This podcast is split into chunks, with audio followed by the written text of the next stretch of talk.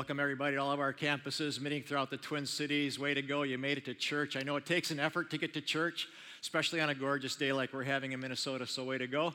I also want to welcome those of you who are watching online today across the country and world. We know that this is your church and we welcome you as always. And I'm so glad all of you are here or dialing in online because we are in a series called Shatterproof, where Paul says in 2 Corinthians, he says, Look, we're, we're pressed. We're pressed, but we're not crushed. We're persecuted but not abandoned. We're knocked down, but we're not knocked out. So we're shatterproof. We have these things going on.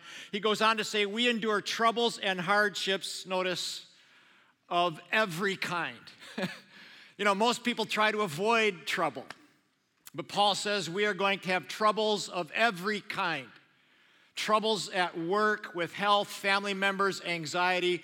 We endure troubles and hardships of every kind, but he says we can be shatterproof because those of us who are believers have access to a power that unbelievers don't have. We have access to the power of God who lives within us. In fact, he says it this way we have this treasure inside, Jesus Christ. We have this treasure to show everybody that our power comes from God and not from ourselves. I don't know about you, but I need a power outside of myself to face the difficulties and struggles that I have on a daily basis. And I've just asked the question what areas in life do you have trouble the most? I think a lot of people, one of the areas many people experience trouble is in the area of money.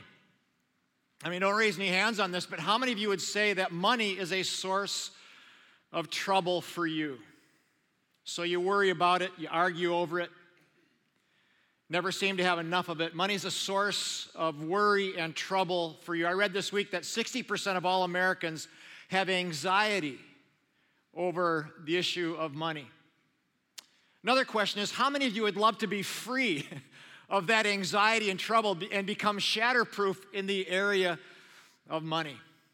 Paul spends two full chapters, chapter 8 and 9 in Second Corinthians, in this series on shatterproof, talking about how we can be shatterproof in the area of money. And the key phrase, the key verse is this in chapter 8 whoever sows sparingly, it's a farming term. Whoever sows sparingly will reap sparingly. Whoever sows generously will reap generously. Each person should give what they have decided in their heart to give, not reluctantly, for God loves a cheerful giver. And then he says this, and God is able to make all grace, all goodness abound Love that word, abound to you, so that in all things, at all times, having all that you need, here it is again, you will abound in every good work. I love this word abound. It means that God intends for us to be people of abundance and people of fullness. Last week I was abounding in Montana. It was a great trip. A very close friend of mine invited me, and we talked about climbing Holland Peak. But it's an absolutely brutal climb. And my friend is 69, and I could tell he was waffling. So he suggested we just play golf and relax. I said, This is our chance to abound. We should try to abound. It was brutal, it just about killed me. Six hours vertically straight up. We packed a tent and sleeping bags, had to stay overnight. But check this out. I mean, check it out. This is what happens when you abound. That would never happen if I didn't spend four days a week at Snap Fitness, bored out of my skull on the elliptical machine and lifting weights, because abounding never comes easily. There's a price to pay when it comes to abounding. The day after we got back, I got this text from him. He said, Thanks so much for nudging me up the mountain. Huge challenge, great feeling of prevailing, major, major boost to our friendship. Thanks for everything. It was awesome, he said. Anybody can play golf. Not everybody abounds. Paul says, in all things, all times, having all that you need, you can abound in every good work. Now, some of you are like, so nice for you, Bob. So nice. I've got three little kids with a mountain of laundry. How do I abound with that? After church last weekend, I was walking out to my car and I saw a young mom, no kidding, she was trying to cram her screaming kids into the minivan. And I could tell she wasn't abounding. It's very discerning. She was just surviving, because isn't it true? Sometimes you just gotta survive. before you can abound. Maybe she can abound when the kids go to bed later on. She has a moment to herself, or when they get up and give her a hug in the morning. But she's got to find ways to abound even in the chaos. Whether it's raising kids, going to school, or starting a career. Isn't this true? Abounding. Well, this got stuck last time too. Abounding rarely comes without surviving and sacrificing and just grinding it out sometimes. You got to do it. But again, when it comes to money, are, are you abounding today? Or are you just surviving? Do you have an abounding mentality when it comes to money and resources, or do you have a scarcity mentality? I'll be honest, I grew up with a scarcity mentality, partly because we were so poor. We had five kids in our family. My dad was a pastor in Norway, Michigan, and his starting salary at that church was $50 a week.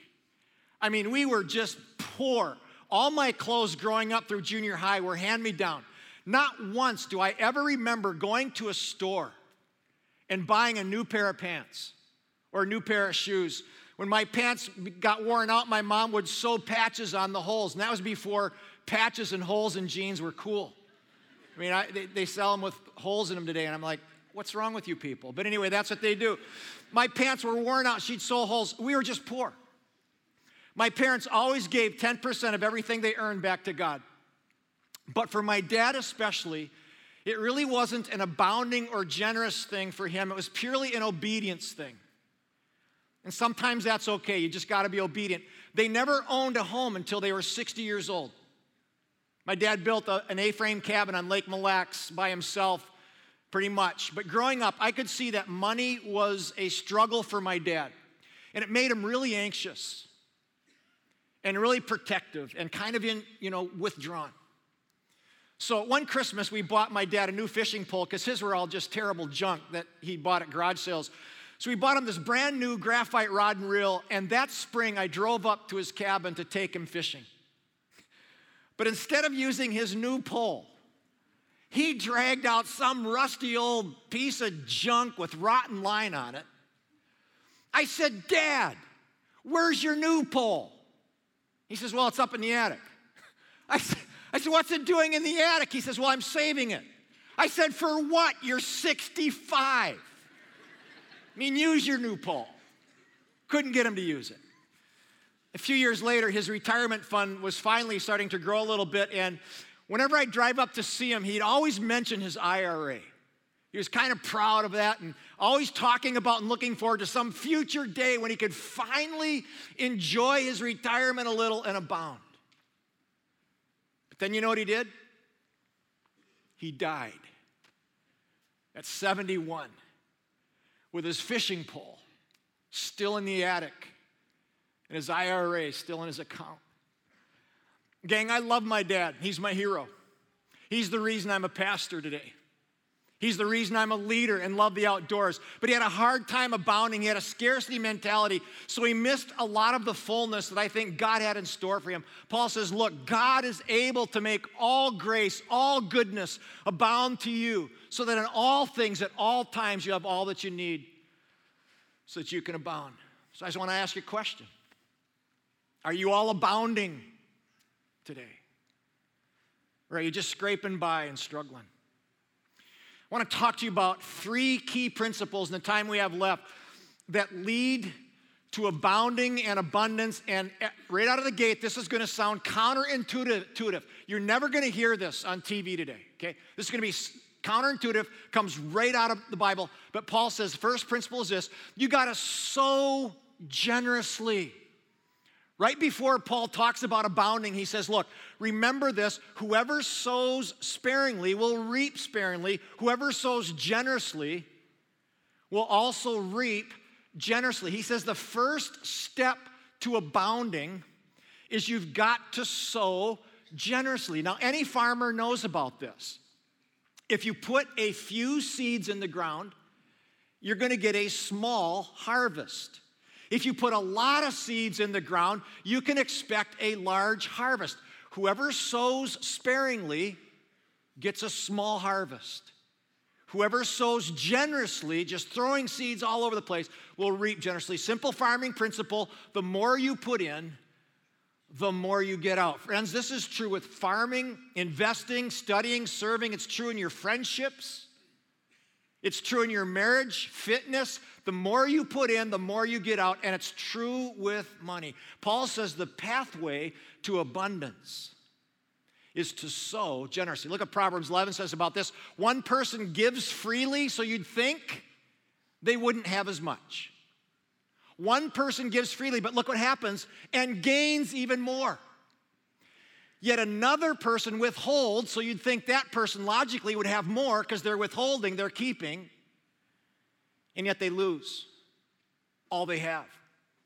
It's the mystery, I'm telling you, there's a mystery in this of giving and receiving, and I know it's illogical, it doesn't make sense. Logic says if I give some of my money away, I'm gonna, I'm gonna have less than I would. But God says if I give some of my money away to His purposes, if I sow generously, I'm going to gain back even more. And this is what I call this I call this the God factor. Very simple. There's a, there's a God factor at play. When it comes to abundance, there's a God factor at play, gang, that cannot be explained by human reason or logic. And what it comes down to is this who or what am I really going to trust? Because I believe sowing generously is not really a money issue, it's primarily a trust issue. Who or what am I going to trust in this life? Am I going to trust in the all loving, all powerful God who created everything ex- that exists? The same God who's given me life and talent and energy to produce and promises to supply all of my needs, or am I going to trust in little old me to pull all this off? Going back to our key verse, it says, God is able to make you abound. You don't make you abound. Your broker doesn't make you abound. God has given you life. God has given you talent. God gives you the ability. He gives you the breath to, to produce and create. And God can do so much more when you involve Him. He is able to make you abound so that in all things, all times, having all that you need. I'm telling you, there is a God factor at play that when we sow generously, God makes our lives abound. But He's not just talking about financial reward. Don't misunderstand me. Because later on, he says, when we sow generously, he, you will be made rich. Here's the key word in every way, not just monetarily.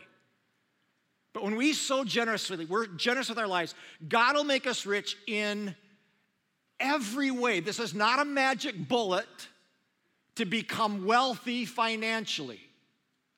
It may include financial reward. But even better, you can begin to abound relationally with friendships that enrich your life for years and years. Maybe with a fantastic, meaningful marriage, either now or someday. Maybe with kids who grow up, love God, leave home, and become a joy to you. It's so good when they leave home. But when they leave, as people who love God and are productive. There's nothing better, I'm telling you. You could abound with great health, perhaps, or a job and purpose that just rocks you and fills your life. Because some people, isn't this true? Some people make boatloads of money, but they make a mess of their life. Gang, that is not abounding. Some people make a lot of money, but they lose their kids to secularism and addictions that is not abounding. Some people make a lot of money, but they lose their health or their joy or their purpose in life. God can make you rich on every occasion, in every way, but I'm telling you, it starts by putting Him first. And putting Him first in this area that is so close to us and something that we hang on to for dear life. God says, Will you trust me in that? In being generous. Second principle that comes out of this text is you got to sow whether you have a little or a lot. Because some people think, I got to have a lot to sow. But one thing farmers never do who don't have a lot, if you're a farmer, you don't have a lot, the one thing you don't do is skimp on sowing seeds because you need that harvest. If a farmer is struggling, the one thing he absolutely does is he sows seeds. Look at Paul says a few verses earlier. He says, I want you to know about the Macedonian church. Out of their extreme poverty, they welled up and gave richly. They didn't have a lot, but they gave what they could. They gave out of poverty. Now, most of us will never experience poverty because we live in excess. We do. Some of you say, Bob, what excess? I have no excess. I've got bills to pay and mortgage, school loans. We live paycheck. What excess? I'm telling you, most of us have excess. If you have cable TV, for example, that's excess. Eating out is excess. A mobile device is excess. Three TVs are excess. Ordering online is excess. Season tickets are excess. Pokemon Go is excess and so stupid, I think. It's all excess. A pheasant hunt to South Dakota is absolutely a necessity. So, just so we're clear on that, thank you for clapping. I love that. Now, nothing wrong with any of that. Nothing wrong absolutely with any of that. But most of us have access. We just don't think we do because we watch Beachfront Bargain Hunt on HGTV and wonder, how come I don't have that? We have a problem with comparing. Comparing leads to discontentment and thinking we don't have enough. Most of us have excess. The closest my wife and I were to poverty was our three years at Penn State University. We were 31 years old, two kids. For a job, I raked leaves at our apartment complex for $4 an hour. Now think of that 31 years old, master's degree, raking leaf, leaves for four bucks an hour. Laurie would walk our two kids around to find me raking, and she would say, Let's go find daddy. And I still remember my family coming down the sidewalk toward me at Nittany Garden Apartments and my wife hugging me and telling me it would be okay. I mean, we had tuition bills, two little kids, no jobs, rent to pay, but we still gave 10% of my earnings to the church that we attended there in State College, Pennsylvania. My first paycheck was $80. So 10%, we gave $8 to that little church there in Pennsylvania, and it didn't make any sense financially.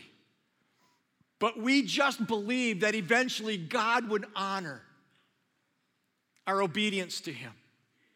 Three months later, almost to the day, I was hired by the university to teach speech courses. I was also hired by a church who just lost their pastor to retirement. My wife was hired by, to manage some apartments while staying at home with the kids because we had that value. I graduated with money in the bank, and then we came to Minnesota. And, gang, over the past 25 years, God has done something in our life and in our church that just absolutely shocks both of us. And we just believe. We, we believe it all goes back to trusting and giving back to God, whether we had a little or a lot. Not without sacrifice, not without some hard years and tough times, but by staying faithful to Him and trusting that God would eventually bless us. And He has in spades. He's made us rich in every way relationally, with our kids, with a purpose, with a job that I just can't believe I get to do this. So, sow whether you have a lot or a little. And the final principle is this so decisively. Because some people don't have a plan. You got to have a plan if you're going to sow. And he says this whoever sows sparingly reaps sparingly, generously reaps generously. Each person should give what they have decided, what they've decided in their heart to give. So I want to ask you a question Have you made a decision about giving? Because if you don't decide, you're not going to sow. And if you don't sow, you're not going to abound. And if you don't abound, you're going to struggle in some area in your life. But it's a decision that every person has to make in their heart. Now, I've talked about this many times. But Lori and I made a decision about giving 37 years ago that we've never broken. And God has so richly blessed that decision that we would never not do it. It's a plan that my kids follow, it's a plan that many of you follow, and it's a plan that we believe God absolutely honors and blesses. We believe that because we've lived our lives according to this plan, that Second Corinthians 9:11 has come true. God will make you rich in every way. So that. Now here's the reason. God will do this so that we can be generous on every occasion. It's not just for us. It's not so we can accumulate and gain more and more things and stuff for us just to leave here on planet Earth. And this plan is, is simply called the 10 10 80 plan. It's very familiar to most of you or some of you. Every paycheck we've ever earned, we give 10% right back to God because God gives us life and breath and energy and he, and he gives us health and He can take it away just like that. We honor God with the first 10%, we save 10%, and we live on the 80%. So we, we give, we save, and we live. We give, we save, and we live. And God has so blessed this plan. We would never turn back on it. Some of you are thinking, Bob, you are absolutely insane. Crazy talk. I mean, we, we would never do that. And I, I get it. I totally get that sentiment because it doesn't make sense. It doesn't add up. And truthfully, it doesn't make sense on the human level. But here's the question What if, what if the God factor is real? And God's just waiting for some of you to take a step of faith. What if God wants to be involved in your life in every area, but you're just holding back? What if the God factor is real? What if you decide to sow generously and God causes you to reap generously in ways that you could never predict or explain? What if 2 Corinthians 9 8 is true that God is able to make all grace and goodness abound to you so that in all things, all times, all that you need, will, you will abound in every good work. What if God is just waiting for you to trust Him and honor Him with the first 10% of all He's poured into your life? I'm telling you, friends, this is not a money issue. This is a who am I going to trust? This is a trust issue. I want you to hear the story of Jeremy and Stephanie Brandt, who are Blaine attenders, fantastic people, leaders in our church involved in healing Haiti. We caught up with them at the Leadership Summit, and they told their story about how God has honored their generosity. Watch this, and then we'll come to conclude.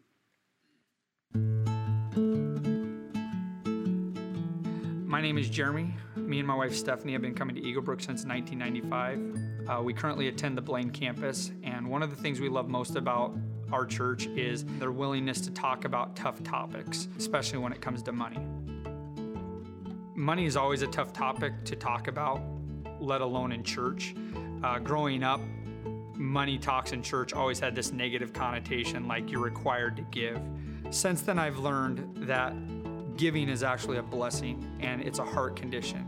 And when we got married in 2000, I knew this was a practice we wanted to consistently do. For me, when we got married, I knew Jeremy wanted to give 10%, and I was a little skeptical at first. I admit I wasn't totally on board. 10% seemed like a lot of money to me, and I wasn't sure if I wanted to part with that much money right away. When we kind of first started hashing out the 10% idea, we were both working, so we had two incomes. So I think the more money you have, it's not as painful to you know, tithe off the top. But we decided that I was going to stay home with the kids um, when they were born. So we had um, two girls pretty close together. And that's when money got really tight. And um, I think as the as the mom not making the money, it's even tougher because you want to hang on to what you do have rather than keep tithing when it's tough. But God always came through. I remember a couple specific instances where Uh, we didn't have enough money to pay the bills. We still tithed. Um, and then things would come up throughout the month where God would provide, and we would just know that it was worth it. There are months when I know we both would look each other and say, I can't believe we're giving this when we don't know how we're going to pay our mortgage or how we're going to pay rent. But we always trusted that God was there with us. We put our faith in that and we knew this was the right thing. And to be honest, now we're to the point where this might sound silly, we're afraid not to give because God has blessed us so much. Um, and it's not money, it's not always financial, it's our kids. We have great kids, it's our friendships, it's our church. Um, all of those blessings really, I believe, are a blessing directly from our obedience to God in making that tithe. For me, it's totally a heart issue. I think of the verse, um, Seek ye first the kingdom of God, and all these things will be added to you. Um, if we seek first God's kingdom, um, we give Him the first fruits of our money. Write that check at the first of the month before you pay the bills, before anything else, and then God's going to bless everything after that the biggest thing I can think of when I think of how we've affected our family is one night laying in bed with my daughter, and she reached into her um, pocket and she pulled out a dollar. And um, she said, Daddy, I want to give this to you. And it was um, a dollar for me to go to Haiti. That was my first trip ever to Haiti. And she said, I want to contribute to your team.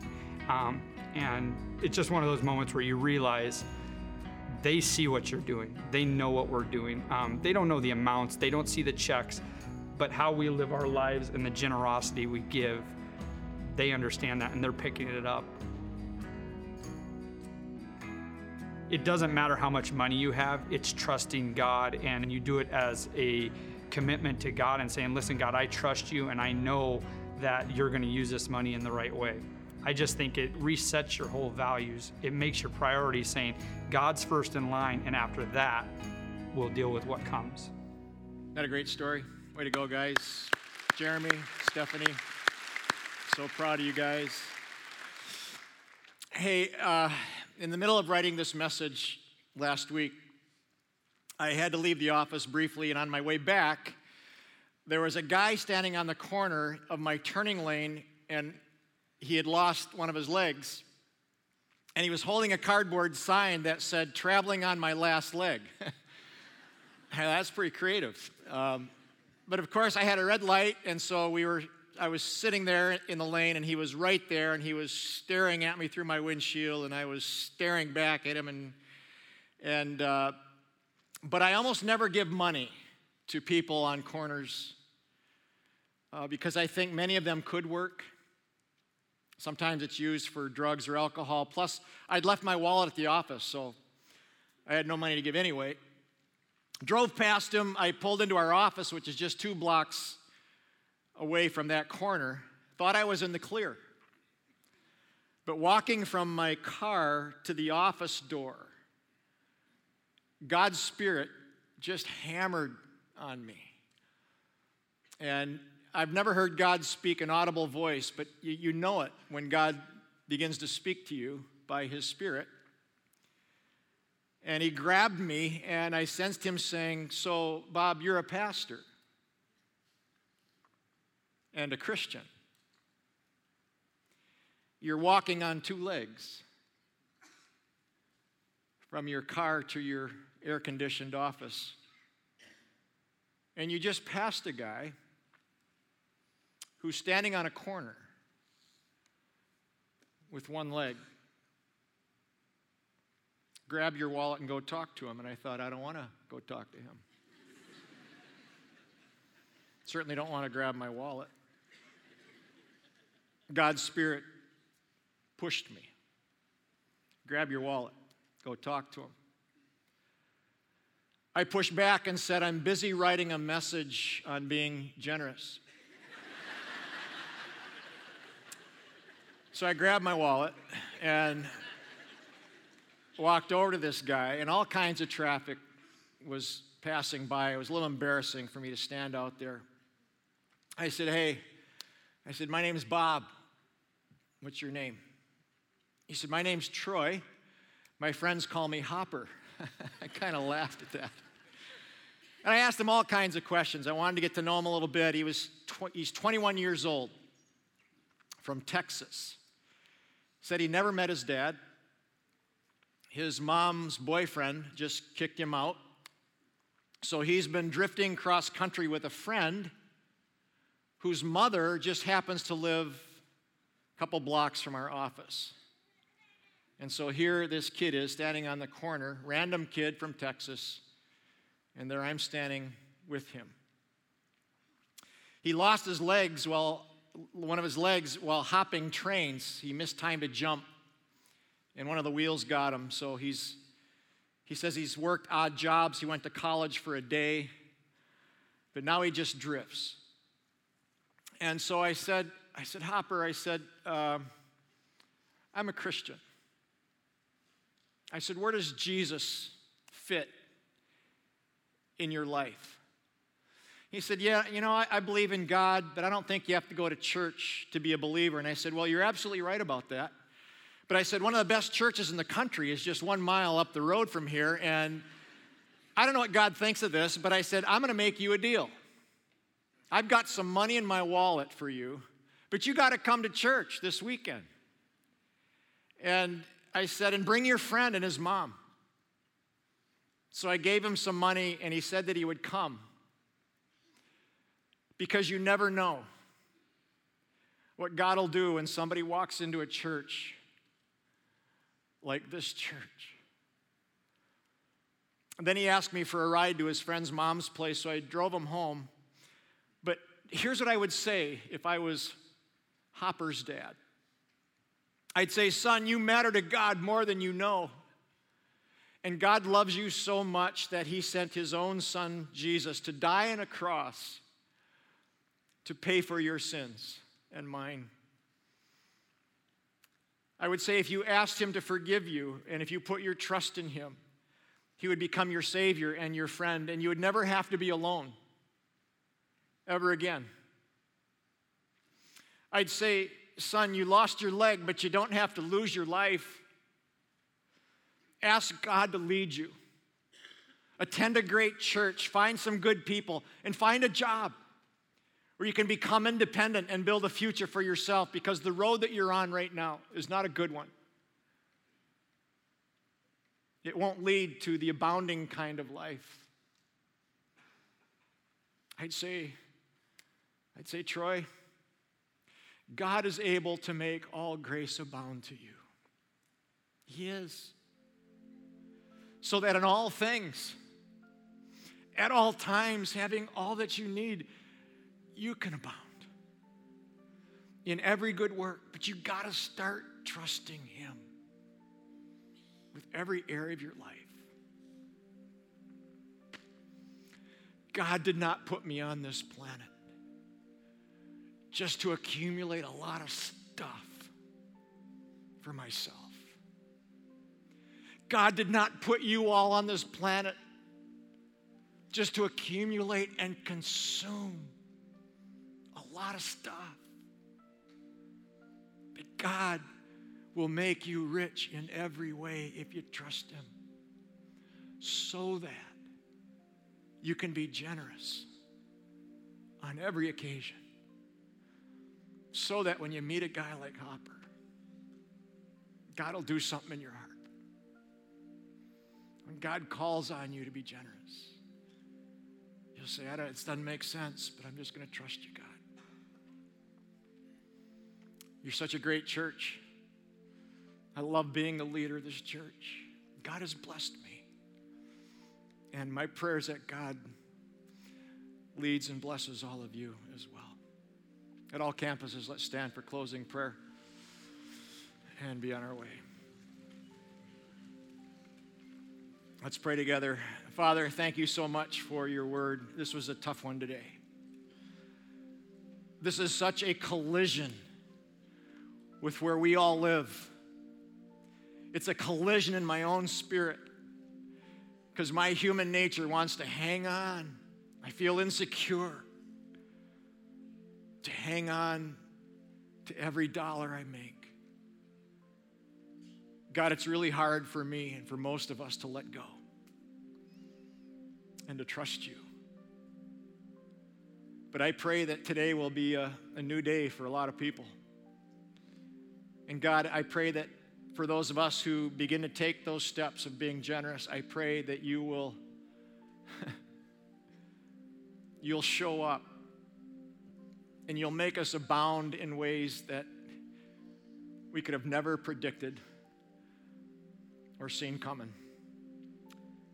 God, I thank you for all of the folks here who are generous and who make this place go and make your kingdom spread around the world. Bless them in a rich way. Now we leave this place with your blessing and your, your truth within us. Pray that you'll help us all make great decisions this week about how to live this life. In Jesus' name we pray. Amen. Great to be with you all today.